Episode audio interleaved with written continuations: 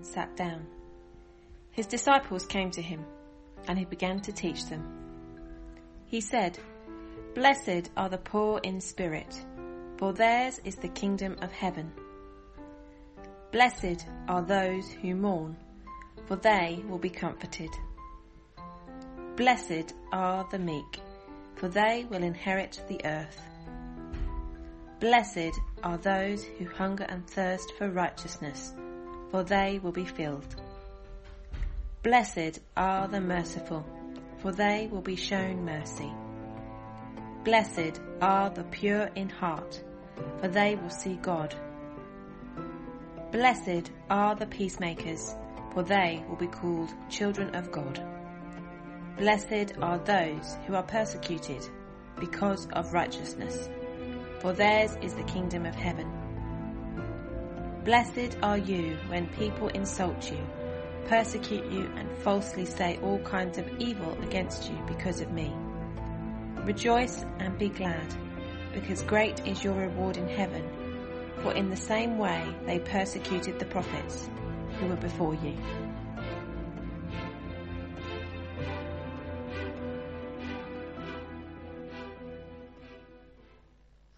This series looking at the Beatitudes comes from uh, a desire as a church to explore what does it mean for us to be, uh, as Battle Baptist Church, an equipping and sending people.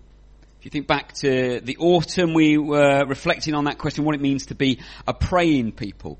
Um, this whole idea of being an equipping and sending people I suppose in many ways, I would say I want the legacy of this church to continue to be one that models the developing and releasing uh, of all. Doesn't matter what age you are, uh, doesn't matter what your background is, but actually saying every single one of us has something to bring.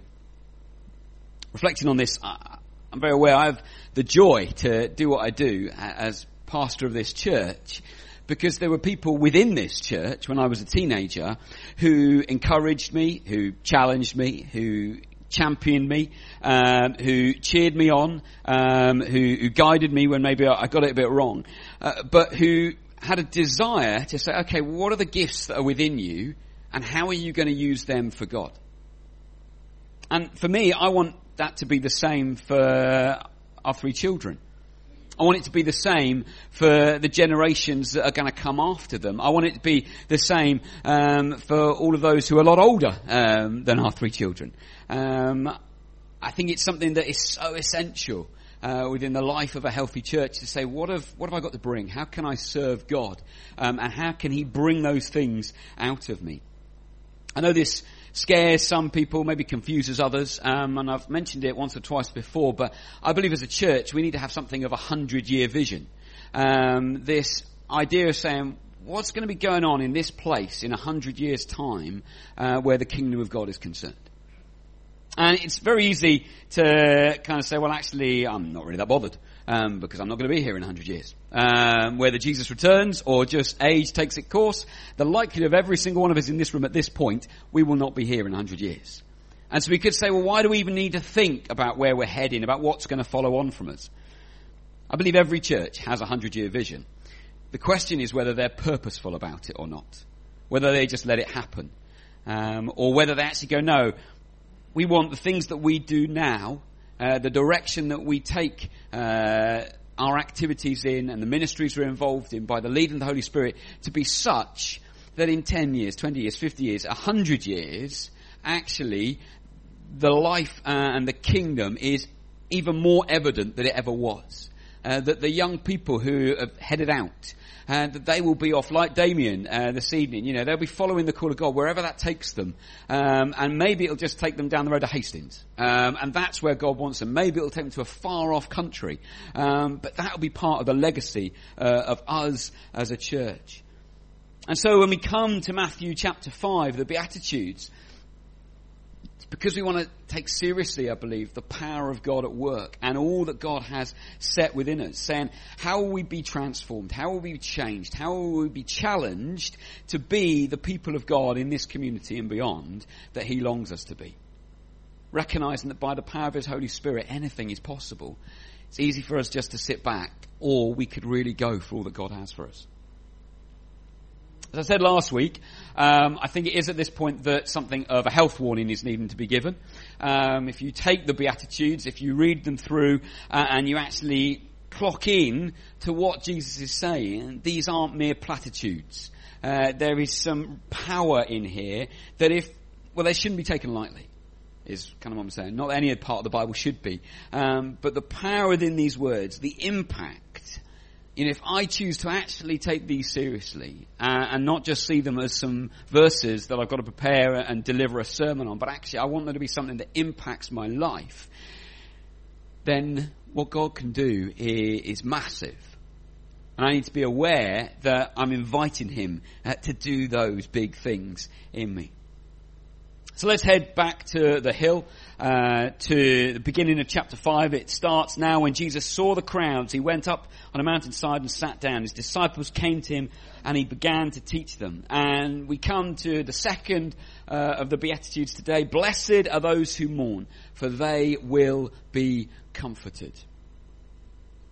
It's very easy probably to relate in one way or another to the concept of mourning something that I imagine every single one of us has some reference point. Um, whether something very personal, uh, whether something maybe very recent. It's the idea of showing sorrow, classically for someone's death, or for that that regret or sadness at something that, that didn't happen maybe, or didn't go the way that we hoped it would and we wished it had. So it's a concept that I think every area of life is impacted by, and at different times, in different ways, and at different levels. The commentator William Barclay suggests three ways that we could take these words of Jesus. Blessed are those who mourn. And I, I want us just to work through uh, his three suggestions this morning. Move into that point where the one that I believe actually what Jesus is meaning by his words on the hill that day. So we ask the question, blessed are those who mourn. Is it saying those who are sorry for the suffering in the world? Those who are sorry for the suffering in the world. Suffering is seen and experienced on numerous levels.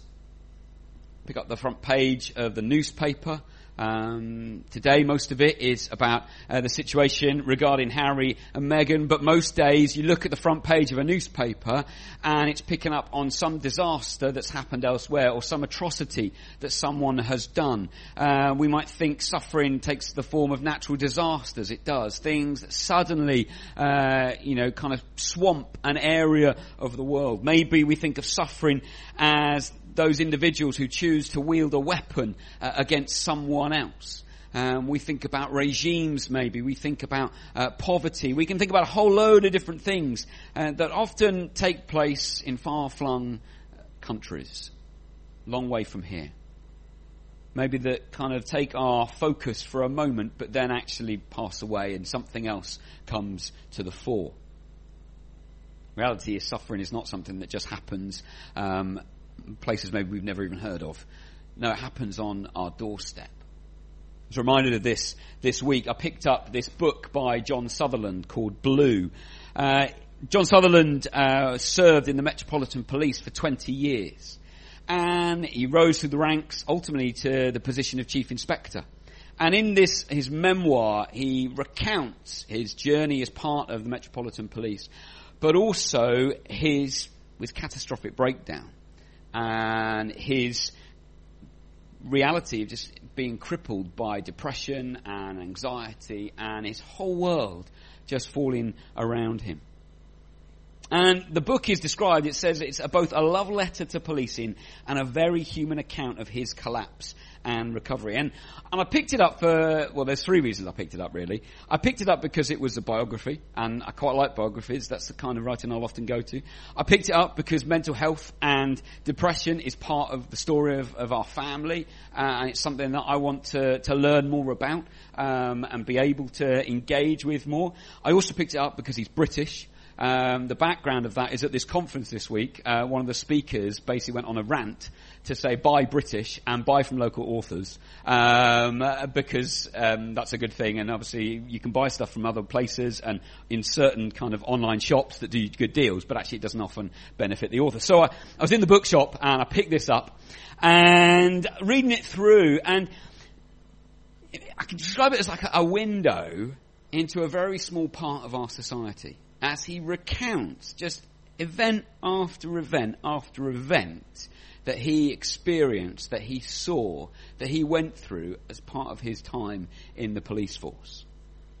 And just the relentlessness of him recounting these situations, the stories, the pain, the distress, the, the loss and the suffering that ultimately led um, to his own uh, mental health crisis. Suffering is something that is not just far off. It's something that is very much on our doorstep um, as well. Or another way we might look at it this week, uh, again at the conference, uh, Eddie Lyle, uh, the president of Open Doors, the UK and Ireland, uh, was there. Open Doors works in over 60 countries, supplying Bibles, training, teaching church leaders, providing practical support and emergency relief, supporting Christians who suffer for their faith.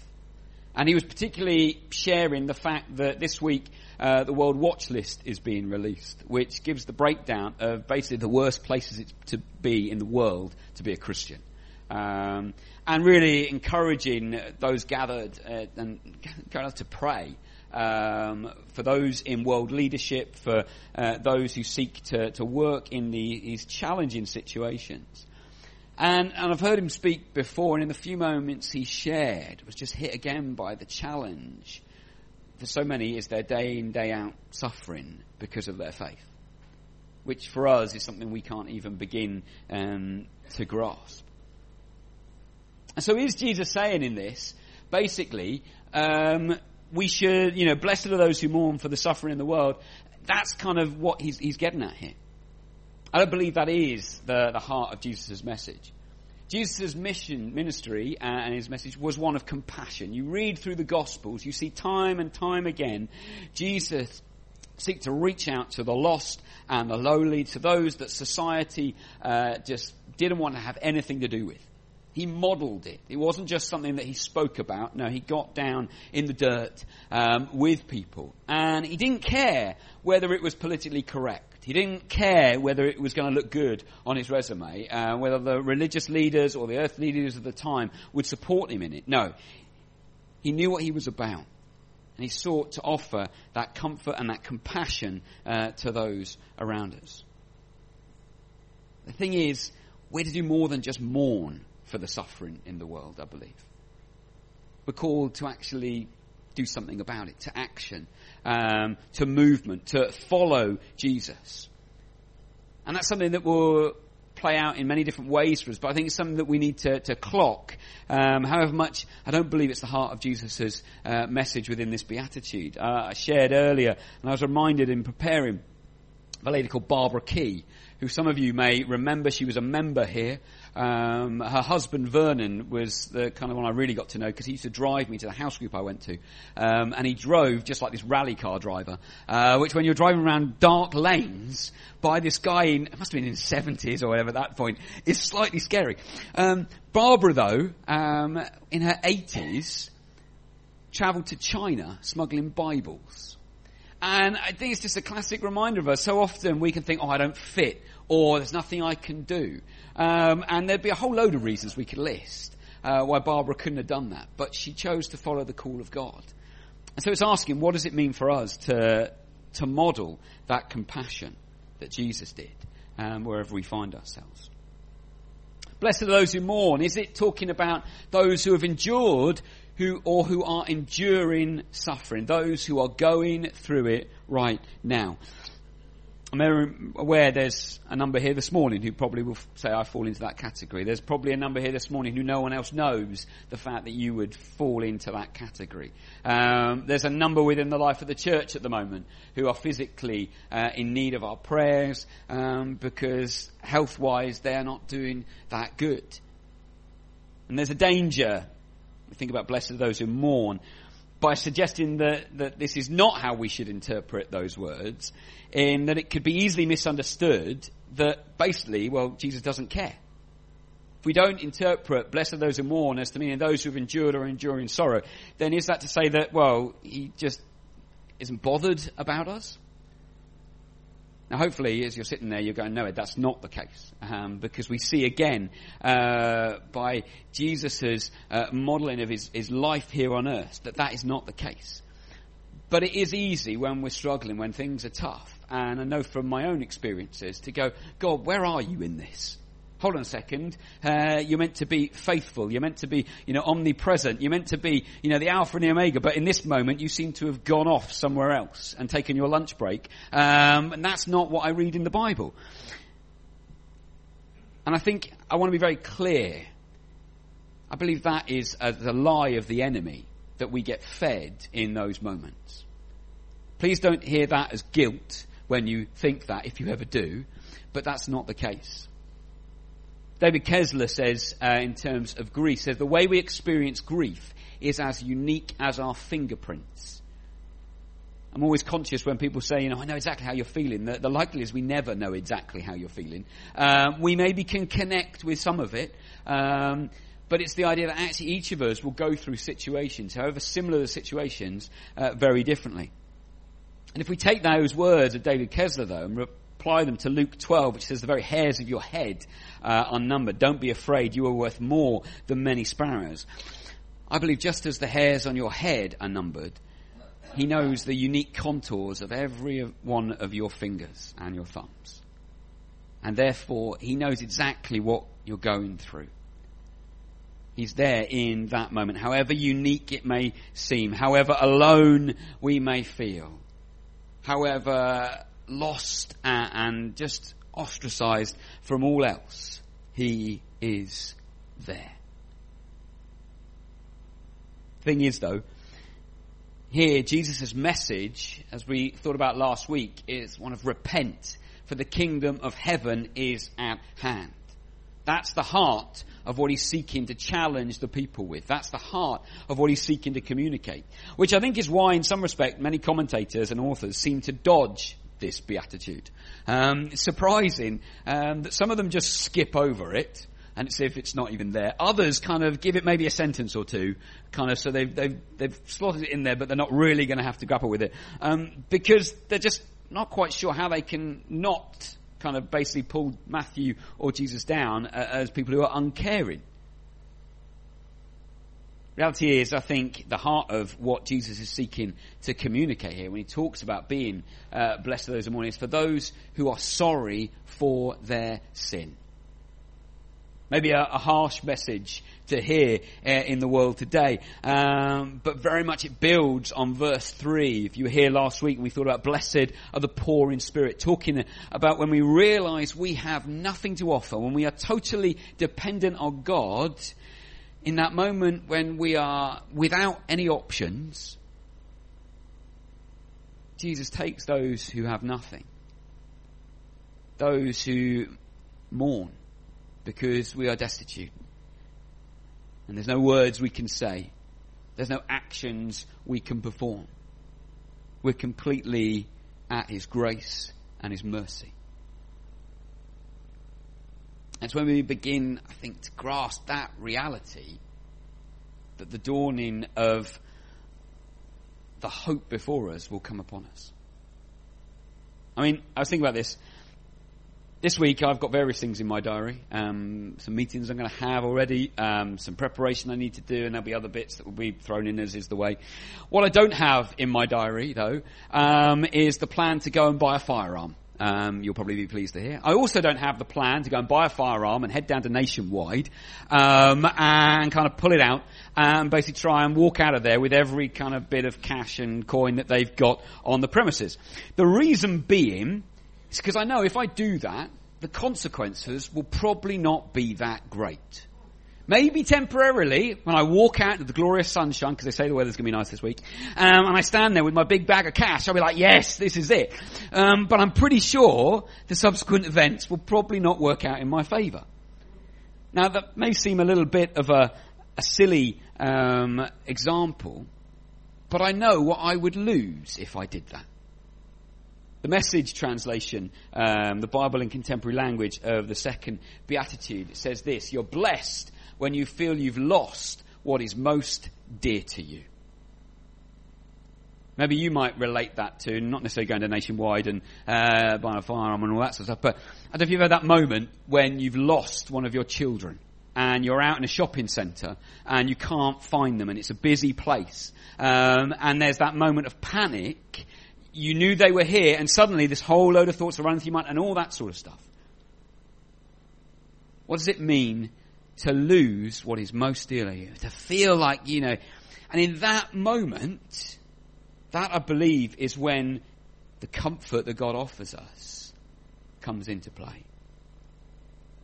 It does beg the question though, what is most dear to us? Just taking that translation of that verse for a moment a little further.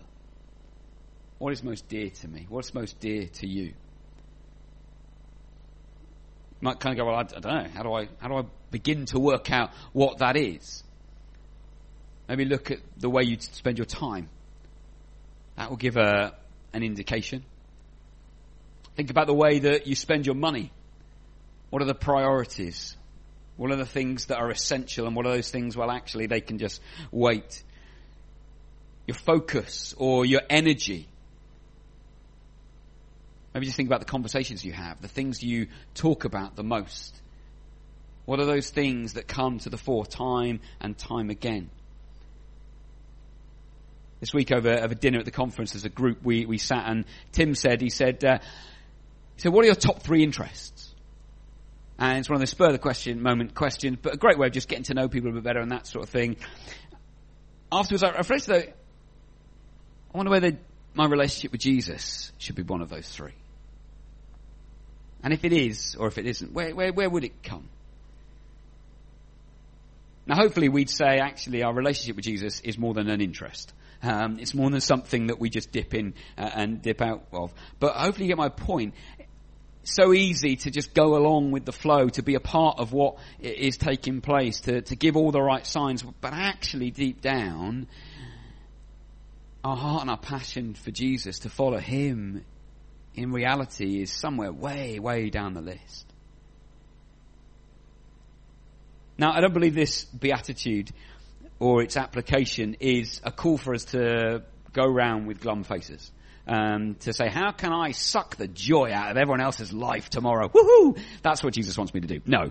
Um, before anyone thinks that what's being uh, put across.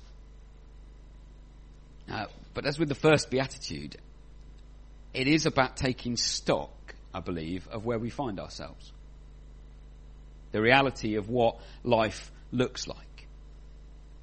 And actually going, okay, what is it that I need to deal with to be able to follow Jesus more fully? I mean, the best bit is, as Michael Green put it, those who mourn, they have seen the depth of the world's suffering, and out of their sin, when this is true, we are wide open for the comfort of God. It's in that moment when we realize we have nothing to offer. It's in that moment that we realize that our, our sin is too big for us to do anything about. It's in that moment when we truly mourn because we have nothing to offer that the comfort of God comes in and can impact our lives in a way like we have no idea. Blessed are those who mourn, for they will be comforted. I pray that the words of Jesus will not just be words that we hear and we think about briefly, but we will actually go, okay, how do these impact me? What, what difference should they make in terms of who I am? As I seek to receive the grace that God has for me and the opportunity to serve Him. Let us pray.